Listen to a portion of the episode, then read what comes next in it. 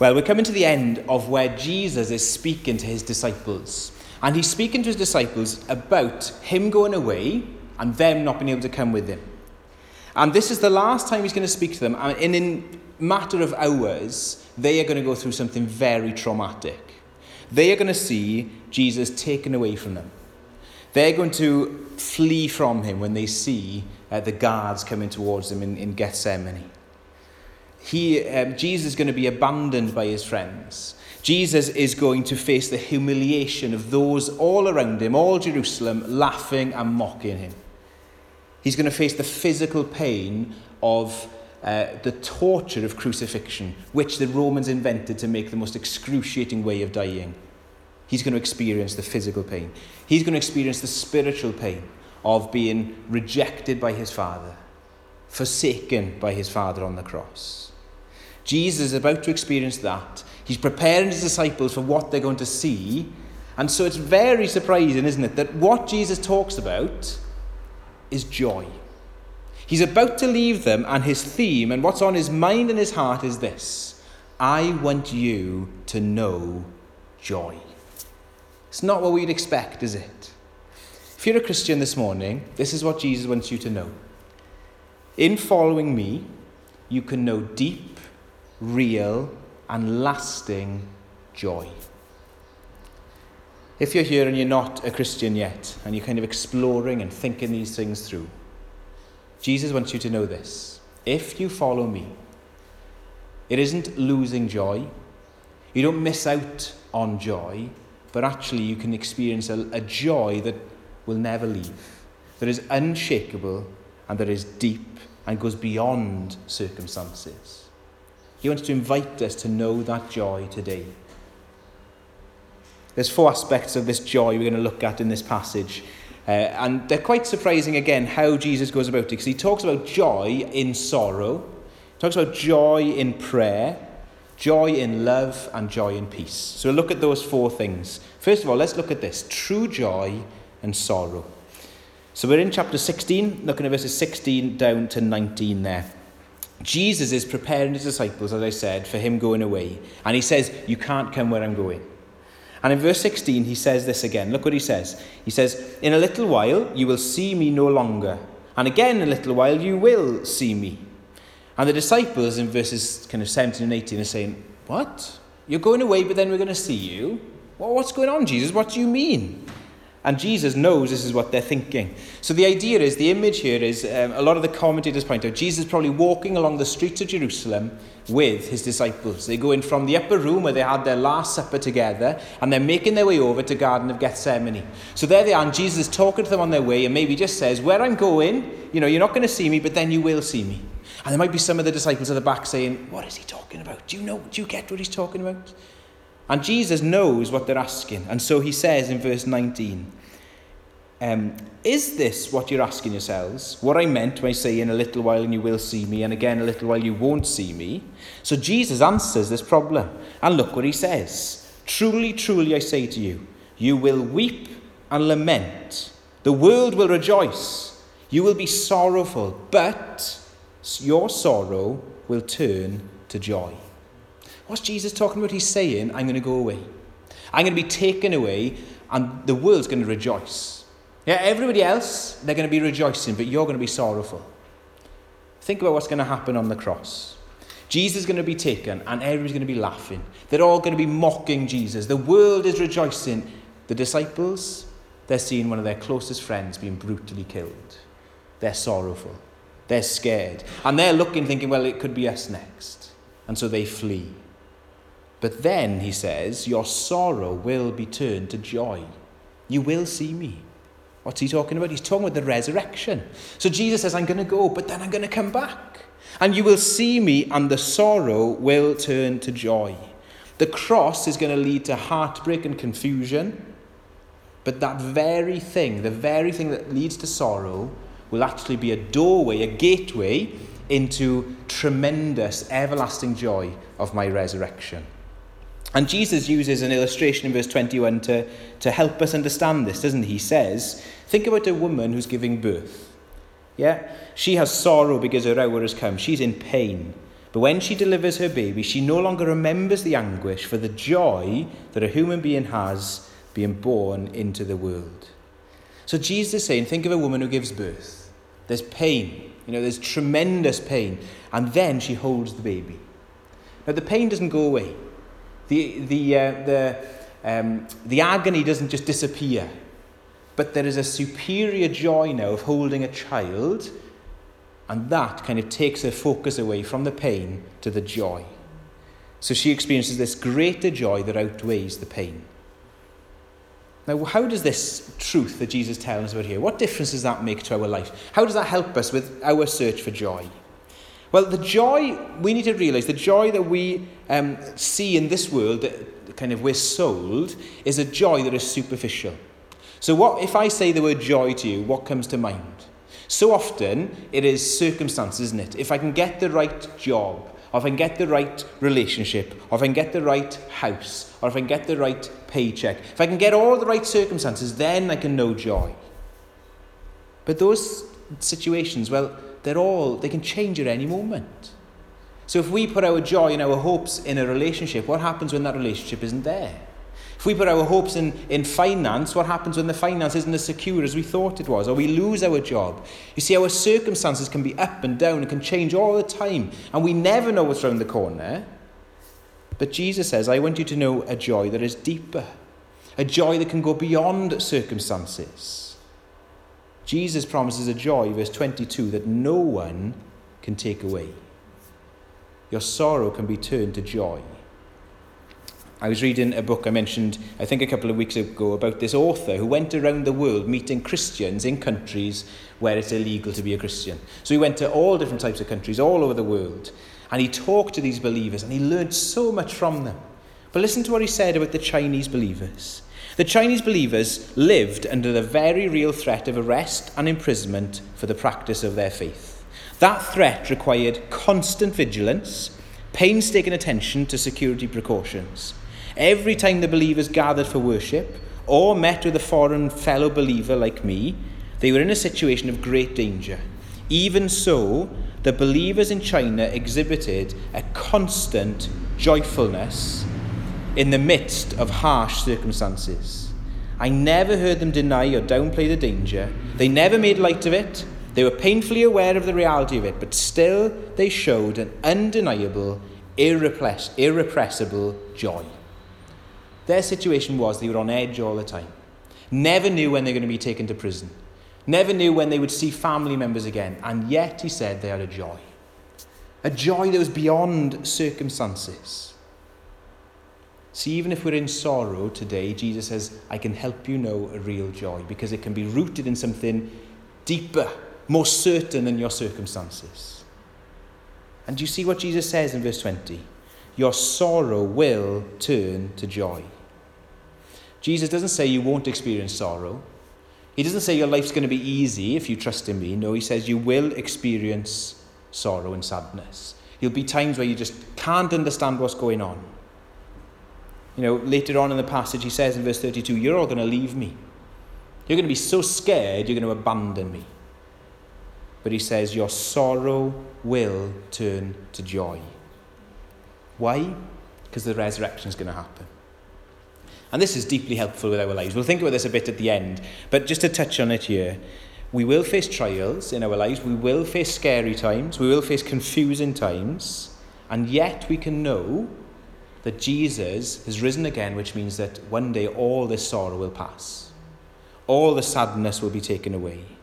Jesus died and has risen again, and we can know hope in the midst of our sorrow. As we read in Psalm 13, 30, weeping may tarry for the night, but joy comes with the morning. The reality to know that there is a happy ending for those who trust in Jesus has a deep, sustaining power. If you know that there's a happy ending at the end, it can take you through the struggles and the dark nights that we go through. Jesus is alive. He says, I'm going away, but I'm coming back, and your sorrow will be turned to joy, which means everything I've said about myself is true. It means there is going to be a new heavens and a new earth, and you can trust me. And that helps us deeply in our sorrow to know joy. See, it's a joy beyond our circumstances, a joy that even in sorrow we can know it's going to be okay. But one last thing before we move on to the next point. Do you notice here the very thing that's going to bring them sorrow is the thing that leads them to this true and lasting joy? We've got a God who does that. He can take the darkest, most confusing, most hopeless situation where there seems to be full of despair. He takes that, and that is actually the doorway to a life of joy. He can turn situations round for our good.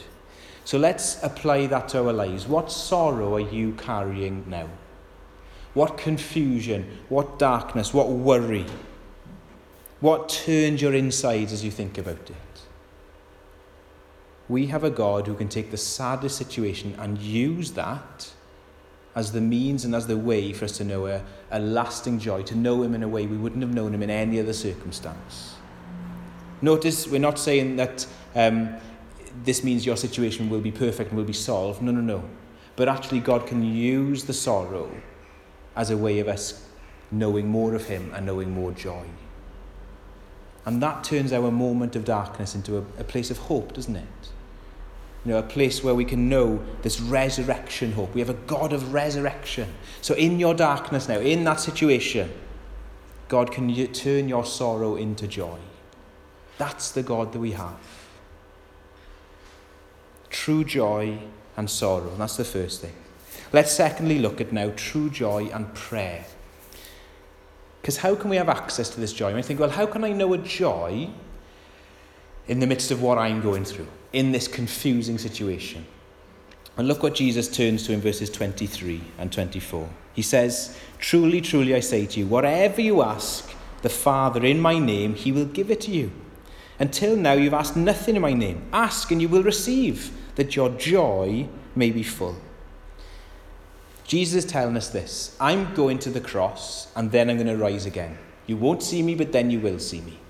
And as a result of that, you will be able to approach and talk to my Father in heaven and speak to him and ask in anything in my name. That's what's going to happen. Because I go to the cross, you're going to have this access to the Father. Why? Verse 24, that your joy may be full.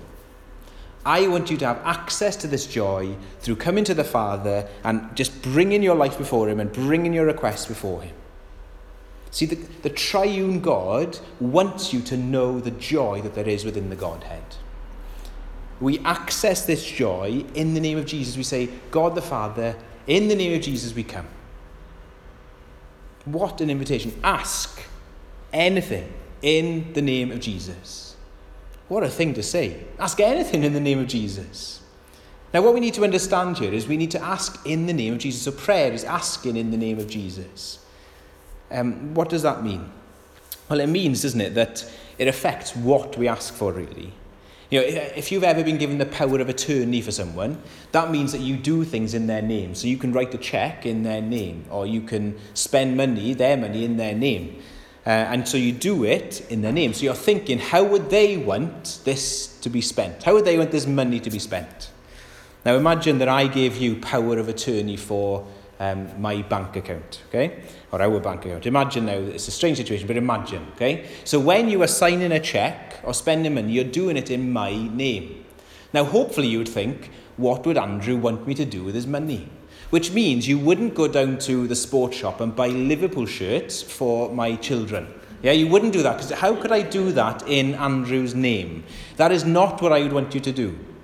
You see, you'd kind of think, what would that person want me to do? How would I want to spend that money?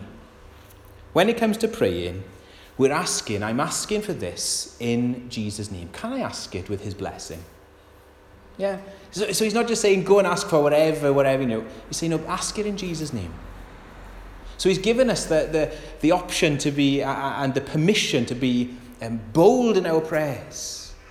But let's ask it along the line of what Jesus wants. How do we know what Jesus wants? We get to know him. Get to know him in the Bible. We get to see what he's like. We get to see what he loves and what he hates. And so we can pray boldly, Jesus, I know you love this. Do it. In Jesus' name. But also coming in Jesus' name gives us amazing access to the Father. You know, when we come to pray, we can feel so unworthy, can't we? We're speaking to God who knows everything about me. Why should he listen to me? I remember reading this illustration many years ago now, but I'll share it with you. Imagine that you are you're a poorly dressed beggar, say, okay? And you haven't had a shower for a while, so you're smelling, and you look a bit shabby. And you have become your prayer. And you come into the palace, towards the gates of the palace of the king, of this great king. And you go before you, and the guards kind of can smell you coming a mile off, and they kind of turn their noses up a bit at you. And you stammer out a message, and you say, you know, I want to see the king. You know, your words are barely audible. You can barely get them out. But then you whisper one final word, Jesus. I come in the name of Jesus. And suddenly everything changes. The palace comes alive. The guards snap to attention. You know, the lights come on, the doors fly open, and you are ushered into the palace, right into the long hallway, through to the throne room of the great king, and he comes running towards you, wrapping his arms around you. Why?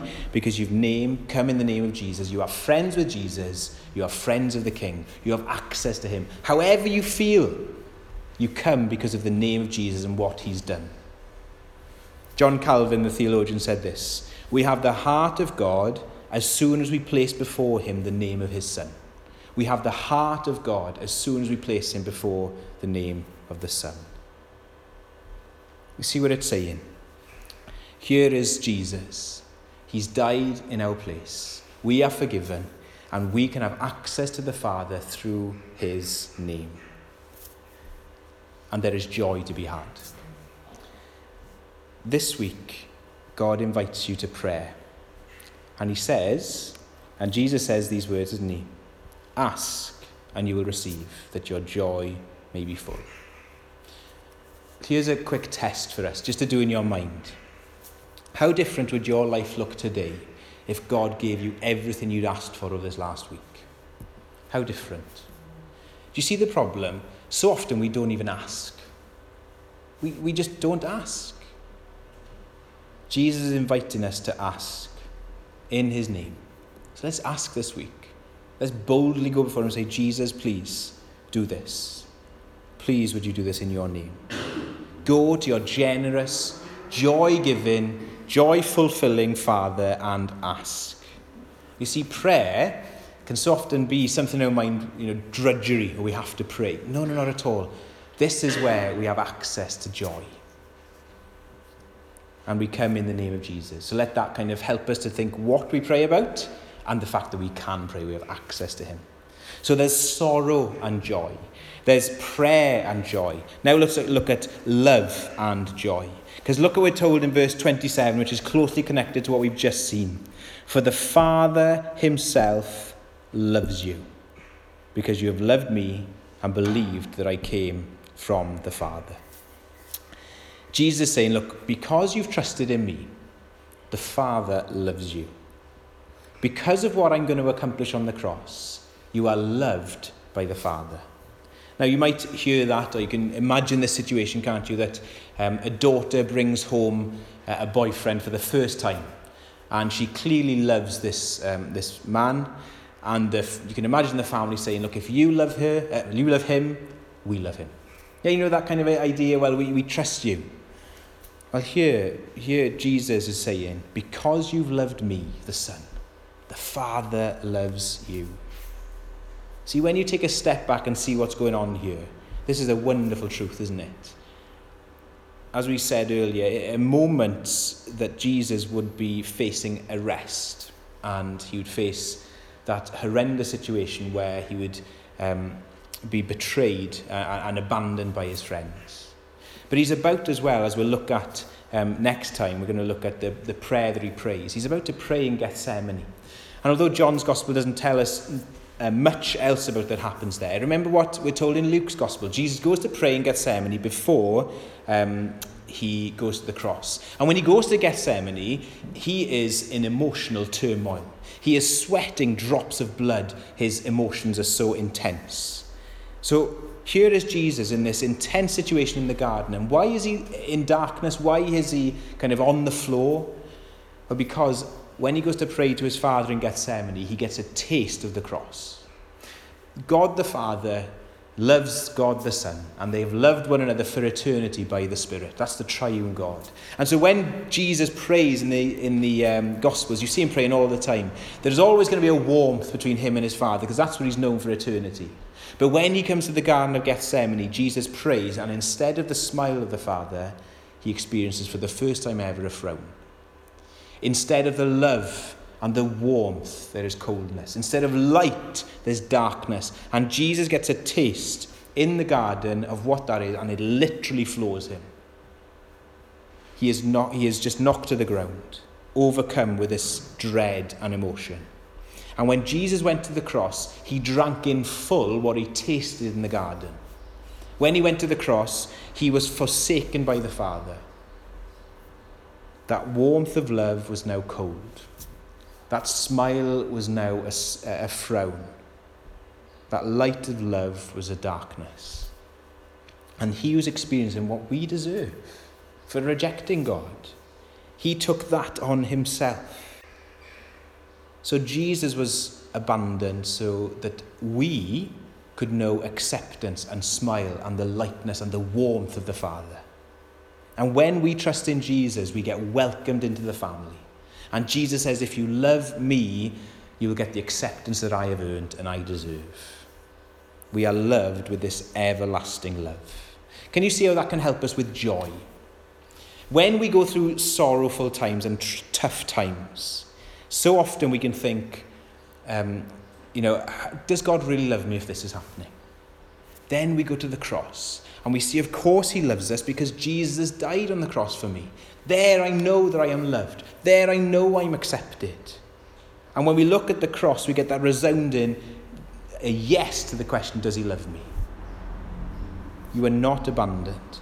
Jesus was abandoned so you wouldn't be in your sorrow.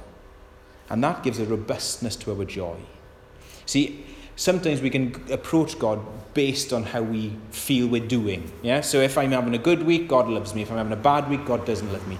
But the reality is we are loved with the same love that the Father has for the Son, which means you are as loved on your worst day as much as you are on your best day. If you're not a Christian here this morning, you need to stop trying to earn God's love.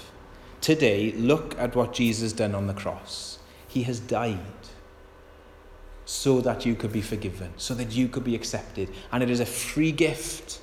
He doesn't say, come on, you need to pay for this now. He is saying, here it is. I'll forgive you. I'll accept you. Be part of the family.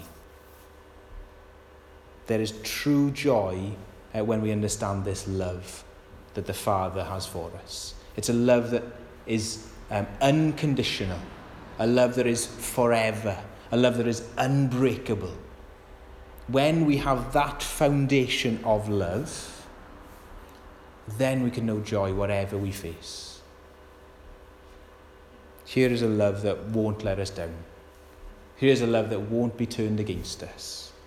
Here is a love that is forever, that we can build our lives on.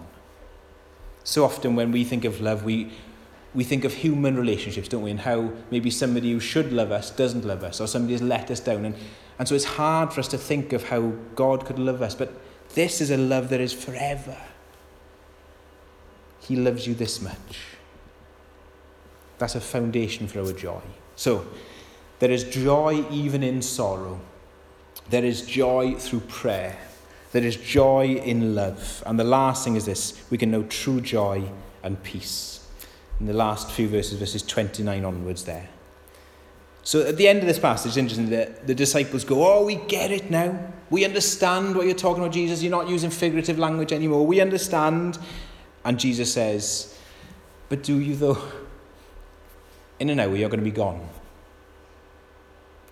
Be careful what you say. Be careful what you think you understand. I think just as I was reading that this week, it's a good reminder, isn't it, that we've got to be careful we don't have all the answers. Careful that we don't know and think, oh, I got it, I understand it now. We need a humility about us when it comes to God's word and comes to the gospel. We don't know as much as we think. And the disciples said that. We know, we get it, I understand. But Jesus said, no. Hold on, in a bit you're going to be going, boys, you don't get it yet. But then he goes on to say, even to these people who are about to abandon him, he says, I have said these things to you, that in me you may have peace. In the world you will have tribulation, but take heart, I have overcome the world. Now, this is so important for us to grasp. On the cross, it looked like Jesus had lost. It looked like the devil had the upper hand. It looked like all that Jesus said about himself was lies. But then, 3 days later, he rose again.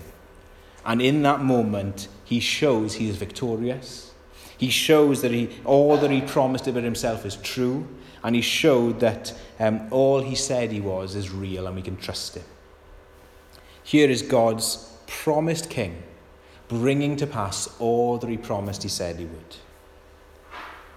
One of those promises, I'm going to fix this world. And his resurrection is this way of saying, it's on its way. It is coming. Now we need to remember that. He says, I have overcome the world. I am victorious. I have won. I've defeated the enemy. That's what Jesus is saying. Now it doesn't always feel like that, does it? I'm sure you might have been in this situation. Okay, you start to watch a series or a box set, and you know there's 2 or 3 series that are coming after it. Or maybe a film, and you know there's films that come after it. And you're looking at the hero or the lead character, and there's an episode and you think, oh no, they've had it. This is it, they're going to die, and this is the end of this character. But in the back of your mind, you know, hang on, there's another 2 films, or there's another 2 series. So they must survive, but at the moment, it looks like they've had it. Do you know that experience? You know they're going to survive, even though it looks unlikely. Well, the good news is, Jesus has given us the whole box set, as it were, in the Bible. The ending is this: Jesus wins. That's the end. The book of Revelation is all about that. However confusing it might be, we'll be reading it as a church soon. However confusing some of the pictures might seem, here it is summed up in 2 words for you. Jesus wins. That's the big message of Revelation. So however it might seem, when it might seem that Jesus is down and out, when it might seem like the church is backed into the corner, oh no, what's going to happen? You know, it seems like we've got nothing we can do or say, or when we feel like the Christians in China who can't even sing out loud, not just in COVID times, but any time because they have to whisper, when you're facing that, we remember Jesus wins. He's overcome the world. And we're on the winning side.